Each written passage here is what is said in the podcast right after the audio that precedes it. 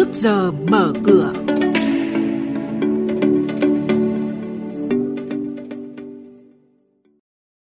Thưa quý vị, trước giờ mở cửa ngày hôm nay sẽ có những thông tin đáng chú ý sau. Ngân hàng Nhà nước dự thảo thông tư hướng dẫn cơ cấu nợ do Covid-19. Nhóm cổ phiếu ngân hàng có nhiều triển vọng trong năm nay.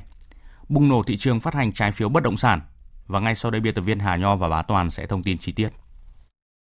Vâng thưa quý vị và các bạn, Ngân hàng Nhà nước dự thảo thông tư hướng dẫn cơ cấu thời hạn trả nợ, miễn giảm lãi vay, hỗ trợ khách hàng chịu ảnh hưởng bởi COVID-19.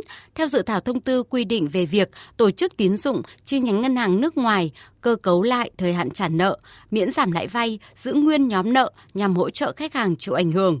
Đối tượng áp dụng của thông tư là các tổ chức tín dụng không bao gồm ngân hàng chính sách, chi nhánh ngân hàng nước ngoài, tổ chức cá nhân có liên quan đến việc cơ cấu lại thời hạn trả nợ, miễn giảm lãi vay, giữ nguyên nhóm nợ nhằm hỗ trợ khách hàng chịu ảnh hưởng bởi dịch COVID-19. Cổ phiếu ngân hàng đang là nhóm được nhiều công ty chứng khoán khuyến nghị trong chiến lược đầu tư năm 2020. Nguyên nhân chính là từ sự ra đời của các quỹ ETF trong năm 2020 sẽ giúp thu hút nguồn vốn ngoại vào các cổ phiếu tài chính ngân hàng. Theo công ty chứng khoán MB, các tiêu chí đánh giá ngân hàng tiềm năng là có hệ sinh thái khách hàng lớn và bền vững cho phép việc huy động vốn, có chi phí cạnh tranh, khả năng tăng trưởng lợi nhuận cao, được định giá hợp lý và có các yếu tố thúc đẩy giá cổ phiếu.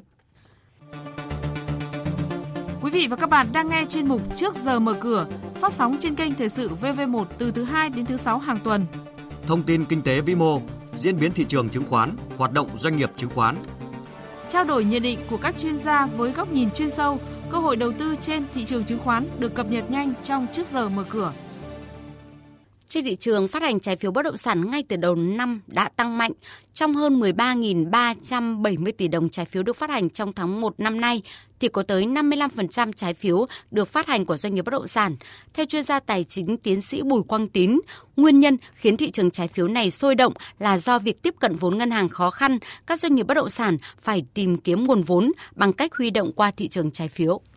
Sau đây là thông tin về các công ty niêm yết, công ty cổ phần đầu tư dịch vụ Hoàng Huy, mã chứng khoán HHS sẽ tổ chức đại hội đồng thường niên vào ngày 7 tháng 3 tới đây.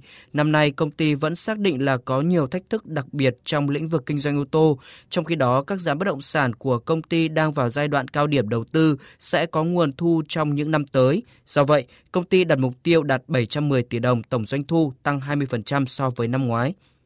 Agribank giao bán khối tài sản đảm bảo giá khởi điểm hơn 400 tỷ đồng, đó là 27 tài sản bất động sản thế chấp có tổng diện tích hơn 73.300 m2 tại xã Tân Kiên, huyện Bình Chánh, thành phố Hồ Chí Minh. Trong đó bao gồm hơn 8.700 m2 đất thuộc loại chuyên dùng, nhà ở văn phòng và nhà kho, còn lại là đất trồng cây lâu năm, đất lúa, đất vườn. Thời gian đấu giá là từ ngày 2 tháng 3 đến ngày 6 tháng 3 tới. Trên thị trường chứng khoán, phiên giao dịch cuối tuần trước đáng chú ý là giao dịch khối ngoại tiếp tục bán dòng phiên thứ 14 liên tiếp với tổng giá trị 410 tỷ đồng. Lực bán của khối ngoại hướng tới các blue chip như MSN, VNM, VRE. Đóng cửa phiên giao dịch cuối tuần trước là những biến động trái chiều của các chỉ số. VN Index chốt ở mức 882,19 điểm, HNX Index lên 109,47 điểm và Upcom Index giảm xuống 55,05 điểm.